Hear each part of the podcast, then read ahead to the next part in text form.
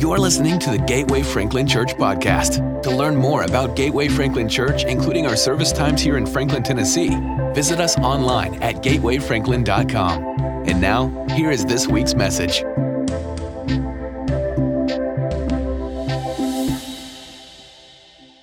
This is week 5. This concludes our message series on the book of Philippians. Stand firm, cultivating a Christ confidence for living.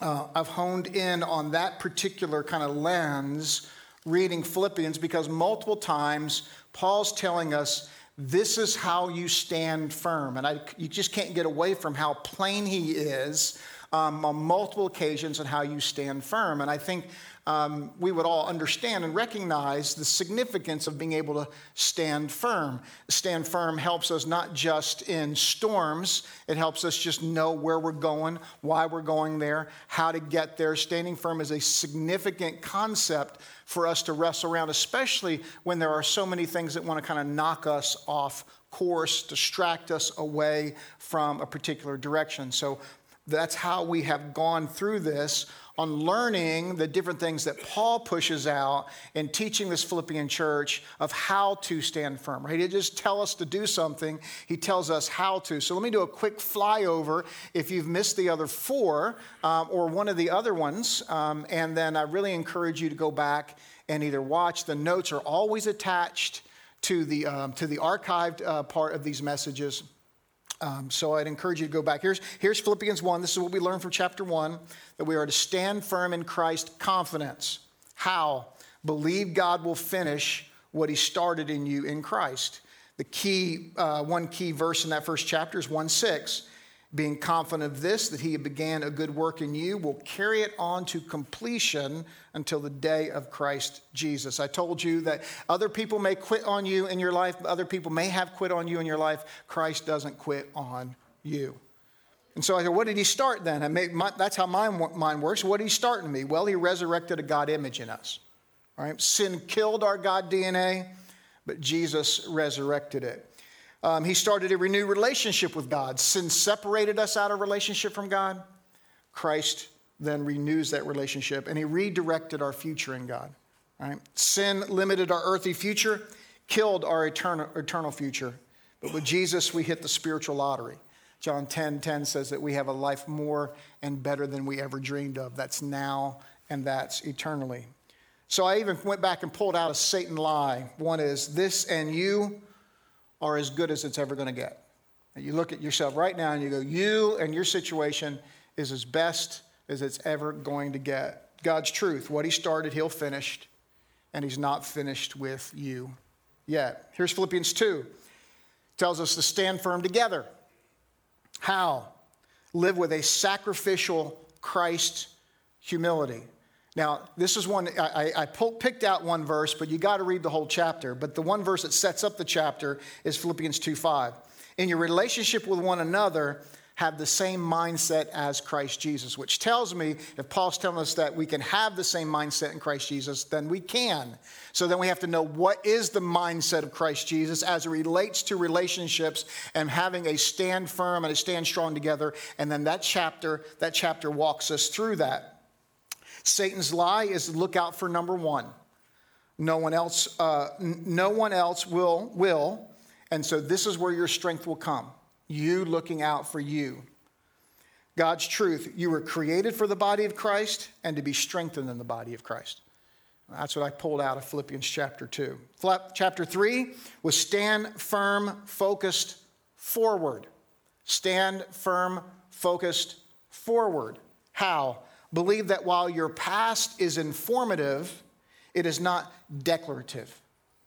It's informative. You can't run away from your past. Your past really has made you into who you are. But what the enemy wants you to believe is there's no out of that. That is the end of the story. But with Christ, it becomes the frame of our story. And then who he makes us out to be and who he finishes, it gets framed. And look where we were. Look who we were. And now who we are. And it declares the glory and the power of God in our story. But if we get locked into a past, it'll keep us there. Philippians 3:13 and 14, brothers and sisters, I do not consider myself yet to have taken hold of it, but one thing I do, forgetting what is behind, straining toward what is ahead, I press on toward the goal to win the prize for which God has called me heavenward in Christ Jesus. Satan's lie, you are your past, good or bad. God's truth, your past doesn't define you, it just frames your story in Christ, and there's still a prize in front of you. Keep pressing. Keep pressing. And then I broke down the fourth chapter into two parts. Last week was stand firm in peace. How? Perfectly practice peace. Philippians 4:9, whatever you've learned or received or heard from me or seen in me, put into practice, and the God of peace will be with you. And I brought out, if you ever considered the fact that you can practice peace. So where do you start practicing peace? Paul in that chapter outlined it. Reconciling relationships, not recoiling from them. Rejoicing in the Lord, not remorsing in our circumstances. Responding to people with gentleness. Replacing anxiousness with thanksgiving-shaped prayers. Redirecting our thinking to praiseworthy thoughts. 9 verses, but they were jam-packed. Satan's lie, peace is circumstance dependent. God's truth, I am peace and I'm always dependable. There was so much stuff in these 4 passages, 4 chapters of Philippians. I would encourage you to review those. And it brings us to our final one today, the second half of Philippians chapter 4. Stand firm in contentment. Stand firm in contentment. How? For right now, I'm just telling you that contentment is a learned trait. It is a learned trait. Satan's lie. The grass is always greener where you aren't. God's truth. The grass is always greener where I am. It doesn't take much of being in even though Williamson County is obviously a very advanced county, it's a rural county in a lot of respects. And it doesn't take much to drive down any country road to see that cow or that horse or that goat. Goats, not so much. They just got their head down wanting to eat everything in sight. But on the cows and the horses, seeing them trying to get the grass on the other side of that and sometimes electrified fence or bar. Isn't it interesting? The fences have to be either electrified or barbed. In order to teach an animal, stop sticking your head here. Right? But then I reflect over my life and I'm going, oh my God. Right? How many fences in my life have had to be electrified or barbed wire to teach me stop sticking your nose there?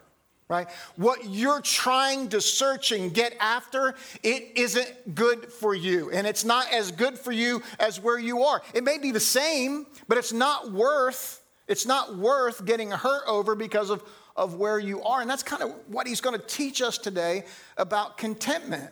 You know, it's almost stop sticking your nose on the other side of the fence, expecting to get some kind of different result in life. Contentment as a learned trait is almost as foreign as last week when I said peace is something you can practice. I mean, that's what struck me. I mean, when I got into studying last week and I went, really, peace can be practiced. That's amazing. That we really can find ourselves in situations. We can practice these things Paul's telling us and we will end up in a more peaceful place. And I found just as much it kind of smashed me in the face. I'm still wrestling with it. You'll tell somehow in the message that it's not as simple and as plain as I'd like to try to make things because I'm still wrestling with it. And it's that contentment, you have to learn contentment. Can you see how if we can learn to live in contentment, how it will increase our ability to stand firm? When we don't get out, the one sports term was you kind of get out in front of your skis, right? How much in life we get out in front of our skis, right? So when we got our head and we got someone stuck and we keep thinking that contentment's on some other side of something else, how it kind of it messes with your equilibrium, it messes with your balance. It makes a lot of sense to me. So we'll pick up the text today, Philippians 4:10 through 13.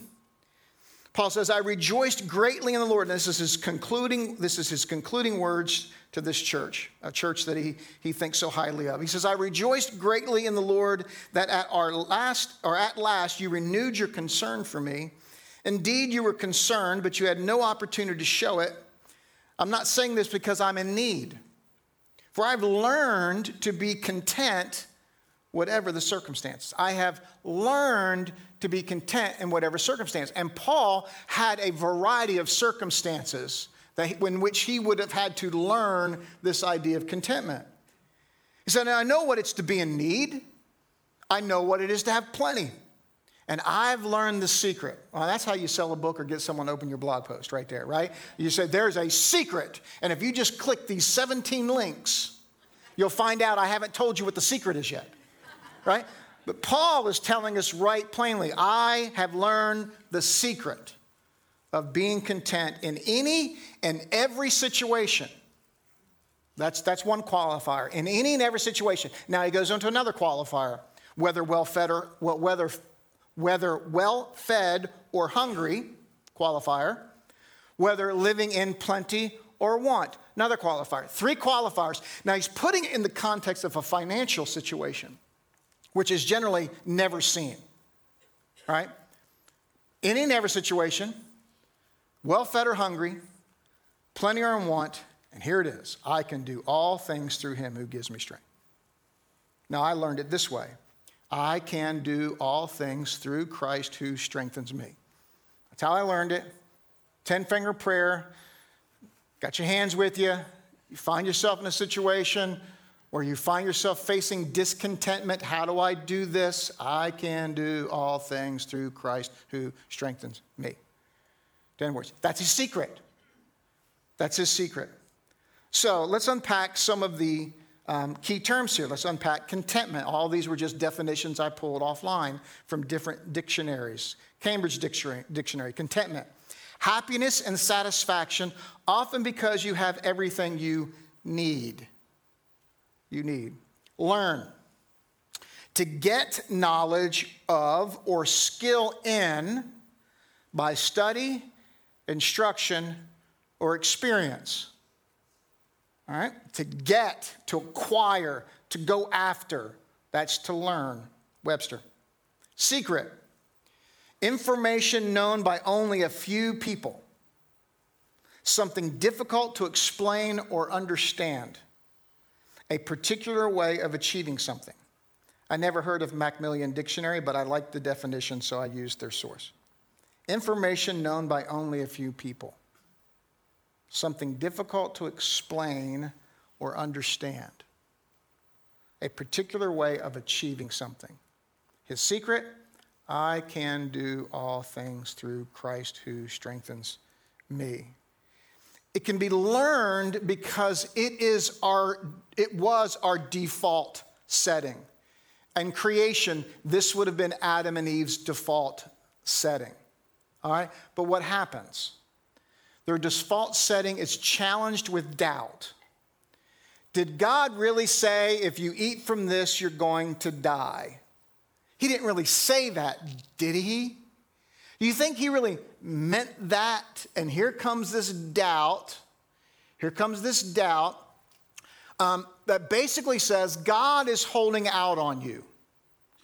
That if you take life by the horns, if you use your own thinking, your own mind, your own eyes, you can obviously see that this piece of fruit is matchless compared to the bounty that's around you. To me, that's still the hardest thing for me to wrap my brain around, that everything was accessible to Adam and Eve. Every plant, everything, every fruit. I did a study one time, and it was kind of arbitrary, trying to figure out maybe how many fruits and vegetables could have been, there at the time, and it was like in the thousands, and somehow this kumquat supersedes. Like you thought I was going to say apple, because you always assume it's an apple. We don't know what it is, so I'm going to say it's a kumquat. This kumquat somehow supersedes everything else at their disposal. But why did it happen? Because he was able to sow this doubt that God was holding out on them, that there was probably something outside of what God provided that would actually make them more content than where they were. And when they bit that, they swallowed it hook, line, and sinker. And when they did, their default settings changed, okay? They changed from trusting God to trusting in more on what they could see. Their default setting changed from a God dependency to a self-sufficiency. If this is going to happen, I got to make it happen. If I'm going to depend on someone, I'm going to depend on myself. From a contentment with God, you know, interesting. The scripture in Genesis says that in the cool of the evening, God would come and commune with them. A God dependency, a contentment with God to happiness and satisfaction becoming something circumstantial, that I'm happy, I'm satisfied, I'm content as long as all these criteria have been met. And whenever any of these criteria haven't been met, then I'm no longer going to be content. I'm no longer going to be content. All right? So Paul is teaching how to be that content in every and other circumstance. But as I said in relation to practicing last week, that anybody can teach something, or I put it in a very personal term, that I believe I can teach you most anything. I believe I can coach you through a lot of life, but I can't motivate you to save my life. Right? You can bring yourself. You can bring a desire to learn. You can bring a desire to be teachable. But nobody can give you motivation. Motivation is something that you have to yourself bring to the table. And when you can bring a motivated self to the table, then there isn't anything that you won't be able to do, especially in Christ. And there are some things in our life that we need to be discontent over. And in those places, we have to learn, there's a learning curve to contentment. And some of the learning curve to contentment will start with, how much are you willing to endure in your discontented state before you look to change where you are? All right? We can be in a discontented, in separation with God, in a behavior that is actually separating you from God and the peace of Christ. There has to be some level of discontentment in order to look and change to find the path of contentment. There's a learning curve. Now, a simple illustration I'll put to this is my dad smoked. I mean, he smoked since like age 10. He said, son, I mean, from age 10, I smoked. And by the time I started working with my dad full time, Dad was going through a pack or two a day. He would say he would burn them more than smoke them. But I also knew kind of why he was smoking. I could tell when he would do the bookwork in the morning in his small little office, when we were short, meaning someone stole something, which was quite regularly, I could see more burnt cigarettes in his ashtray, right? So the smoking was a coping mechanism for Dad. And then he finally got to this level of discontent where he did not want to smoke anymore. And so he started just on his own replacing it with hard candy. So whenever he wanted to smoke, he'd have some hard candy. Well, that didn't work very long. My mom said it cost us more money because of the dental work that got involved. Promise, no lie. I mean, and so Dad kind of fell back into this posture of smoking all the time. And then he got motivated again. I'm gonna do something different. And I don't know. He carried something in his pocket that beeped at certain intervals, and it changed every day. And the intent was when it beeped, he had to smoke. So it changed it from him being in control, that the little gadget was in control, telling him when to smoke. And by the end, when it was telling him to smoke, it was like, I got to go smoke, right? And that was working fine. And then in 1987, my mom had a stroke, and then that went right out the door. He went back to smoking. Then it was 1989, something like that. It was his 59th birthday, and he was having trouble breathing, went to the doctor, lung cancer. They removed the lower lobe of one of his lungs. And I won't forget that his doctor came in and said, Mr. Weir, if you smoke another cigarette again, you're going to die. My dad never smoked another cigarette again from that moment in the hospital, right? That it finally got to that level where he went, okay, I'm done. And nothing else except that stark truth could stop him. Why? Because addictions do that, right? Addictions do that until you get kind of hit with this stark thing. And I want you to understand, are you addicted to something? And I'm not talking about a substance as much. Can be. But are you sick and tired of being sick and tired? Because we have to get to that place many times before we're going to try something else. And I would say that discontentment, I mean, living in a series of discontentment, nothing satisfies you long. The grass is always greener. I'm telling you, that addiction to discontentment is harming you. It's harming you emotionally. It's harming you spiritually. Listen, it's harming you physically. And I'll tell you, it will steal everything from you. It will rob you blind. It can steal your marriage. It can steal your family. Discontentment, we have to find a way to realize the dangers of living continually in a discontented state before we'll ever change and say, okay, then what's the secret? What's the secret, Pastor? Well, again, he tells us. His experience, and Paul had a great deal of it, his experience was, you know what? When I hit that situation and I got through it, I looked back and I realized I can do all things through Christ who strengthens me. So the next time I hit a circumstance, I go, well, you know what? I think I can get through this one too. And it's not just I can get through it. Paul learned that I can be content in the middle of it. Because, look, a lot of times we hit things we can't see the light at the end of the tunnel, right? There are times and situations we get to the place where we go, okay, I can see the light at the end of the tunnel. We can breathe better. But listen, when you're in the middle of it, you're not far enough along in this tunnel to see the light at the end of the tunnel. And Paul's, listen, it's really important. He didn't say, I know the secret to getting through stuff. He said, I know the secret of being content in the middle of stuff. And I can do this. I can be content, whether well-fed or hungry, whether in plenty or want, or any other circumstance you might be able to outline. I've learned that I can be content in it through the strength of Christ. I understand in a lot of Christian circles, that verse is taken out of that context, that I can plow through anything in Christ. And I get it, and you can, but that's not the context. And that's just kind of one I want to just live in. That's not the context. It can apply to that, but the context all has to do with contentment. All has to do with contentment. Paul made a choice to live a life full of religious, political, and to leave a life of political and financial and religious promise. He made the choice to leave that. And he didn't know fully what was going to hold after that. And then he had a skill. He had a particular skill that he had learned. Not sure where he would have learned it because he was an academic. But he learns how to make tents.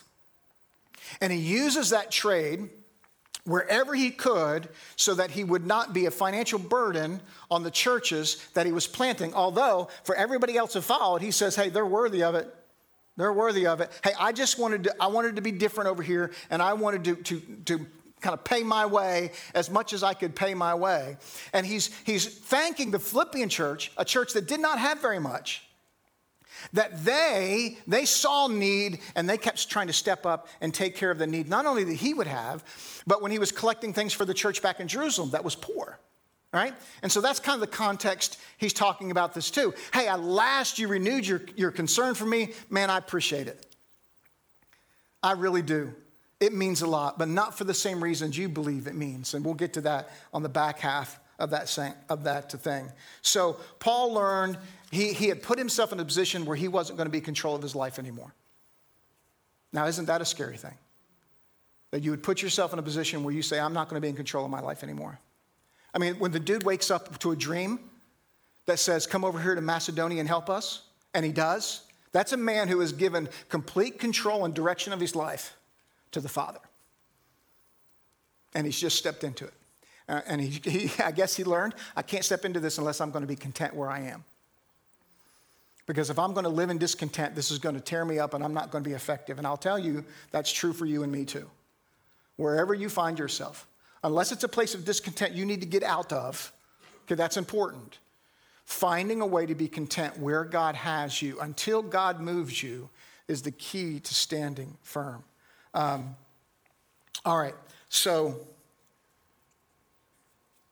Satan's lie, the grass is always greener where you aren't. God's truth, the grass is always greener where I am. So I think it's the back half of the back half, Philippians 4:14-20. Yet it was good for you to share my troubles. Moreover, as you Philippians know, in the early days of your acquaintance with the gospel, when I set out for Macedonia, not one church shared with me in the matter of giving and receiving except you only. For even when I was in Thessalonica, you sent me aid more than once when I was in need. Not that I desire your gifts. What I desire is that more be credited to your account. I have received full payment, and I have more than enough. I am amply supplied. Now that I have received from Epaphroditus the gifts you sent.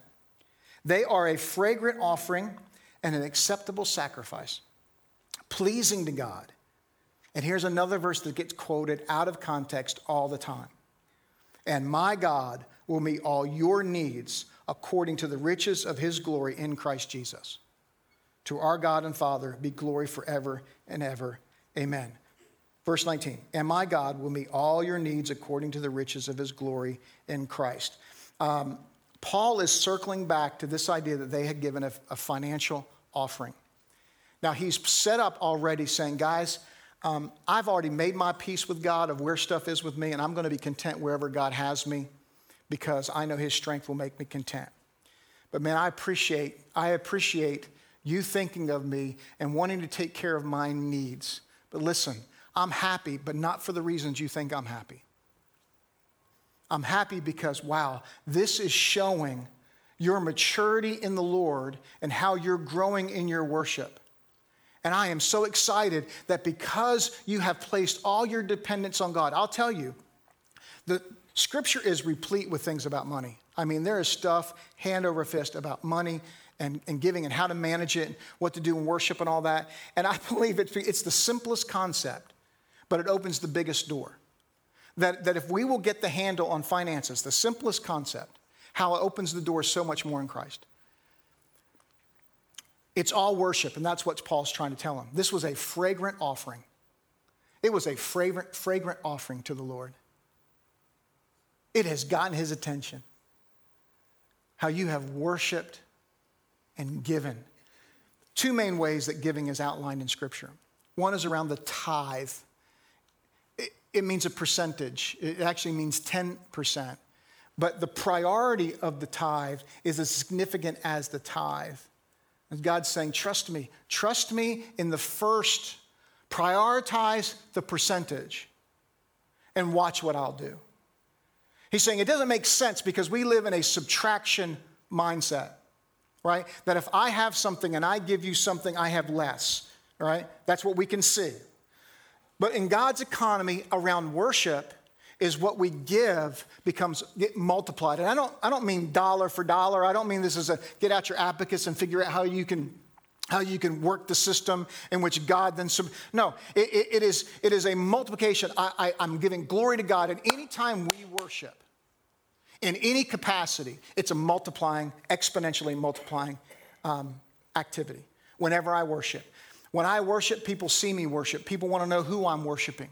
When I acknowledge God in his generosity, when I acknowledge God in his provision, when I acknowledge God in his strength, when I acknowledge God for open doors, every time I acknowledge God and to whomever I acknowledge God, it is a multiplying effect because then people see who we are worshiping. And when it comes to giving, there's that. And then there's the offering side. This is God moves on us in a different manner. One is, I think, I see it as sheer obedience and trust to the Lord. The other one is God moves us in someone else's behalf, on something else's behalf. And And we give over and above. And he's saying, man, God is keeping a record, folks. That's what he's saying. And it's not like God, oh, okay, boy, there's, you know, I think they did 6.6% this week. And not that way. He's saying, man, every time that we illustrate our trust in God in that manner, God's going, wow. They continue to grow in their development of who they are, and trust me. And then Paul circles around, and he's so excited because he says, you know what happens? You know what happens when we don't look at things as subtraction? We now have open access to all of the riches in Christ Jesus. Contentment. This is the context in which he teaches us this. That regardless of what we have, a lot or little, regardless of any circumstance we can find ourselves in, he's saying, listen, if you're going to stand firm, you're going to have to learn to be content in that situation. And I know it's easier to be content when we think we have everything we need than when we don't. And that's why he's saying, but I have everything I need in Christ. And if you're a follower of Christ, regardless of what the situation is, he's saying you have everything you need in him. You have enough strength. So because you have enough strength, be content. Because that contentment is going to allow you to stand firm. And no matter what blows or what happens, you're going to be able to have a stable base. And then he switches to, and you want access to the riches of God? I know it sounds like a TV preacher. I mean, it's what I wrestled with the whole time. This is not a give to get. He's just saying the access to the riches of God comes in acknowledging that he is our source. And the way that we acknowledge his source is when he says give, we give. I can't put that in any other velvet package. It's been my experience personally. It's been our experience as a church. And it's the challenge he puts forth. But in conclusion, come on up, team.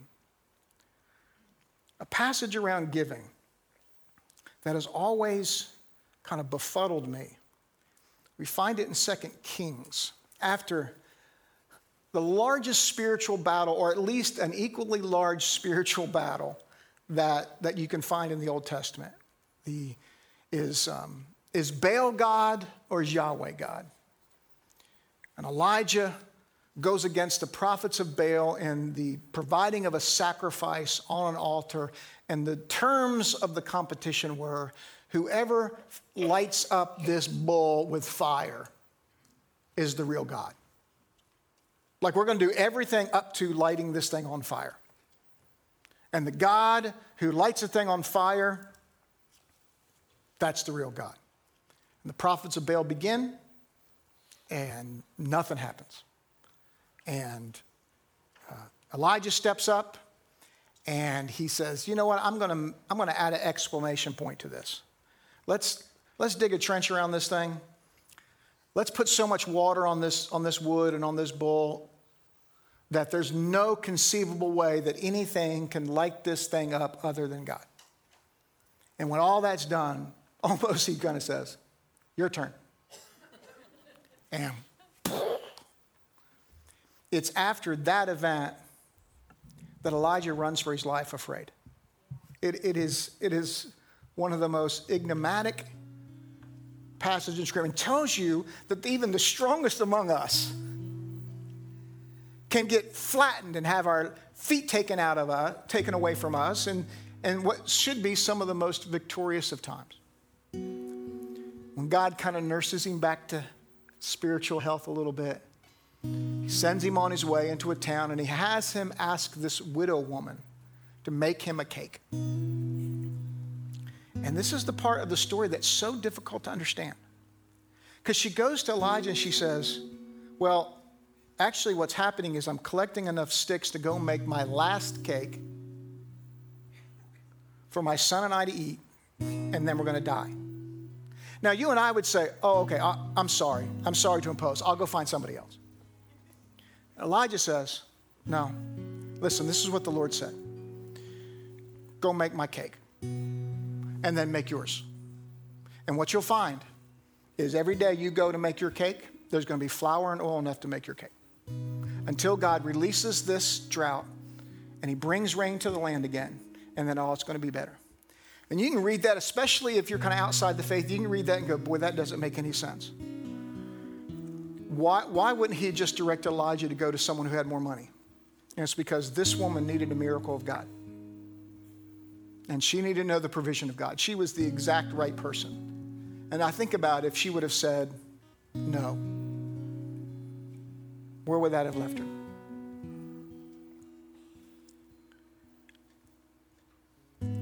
I don't know. Really, we're going to receive communion as our response because that was the best way that I could come up with for us to understand that it is Christ's strength within us that makes us content. What I'm asking you is, where are you discontent? And sometimes that discontentment leads you to holding on really, really tight to what God has entrusted to you. And really, the only way to get past that is to come to God with an open hand. And I don't know what that looks like with you.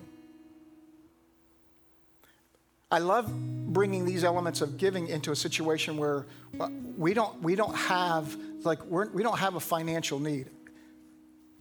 The church gives, and we pay our bills, and we do the things that we want to do. This church is a generous, giving church.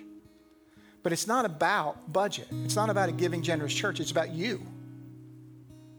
I mean, Paul's saying, hey, I'm glad you did this. I didn't need it. But I'm glad you did this because, boy, when you did this, man, it's been counted to your account. It's been added and the riches of glory. I want to see things change in your life. And could it be, and I've seen it so many times, guys. I've seen it so many times. That the discontent in a family's life gets wrapped around that somebody in that household is holding so daggum tight to what they have because they're so afraid. It's out of fear. And God's trying to get your hands open and be open with him to trust him as your source. And when you do so, watch the contentment. It's part of the learning curve of learning contentment, I believe, of not holding on to something so tightly because you're afraid you're going to lose it and missing out what God wants you to hold instead. So, ushers, you guys come and start distributing communion. Want you to hold the elements to everyone is served. The juice a cup is going to be nested with a cup underneath with the bread, and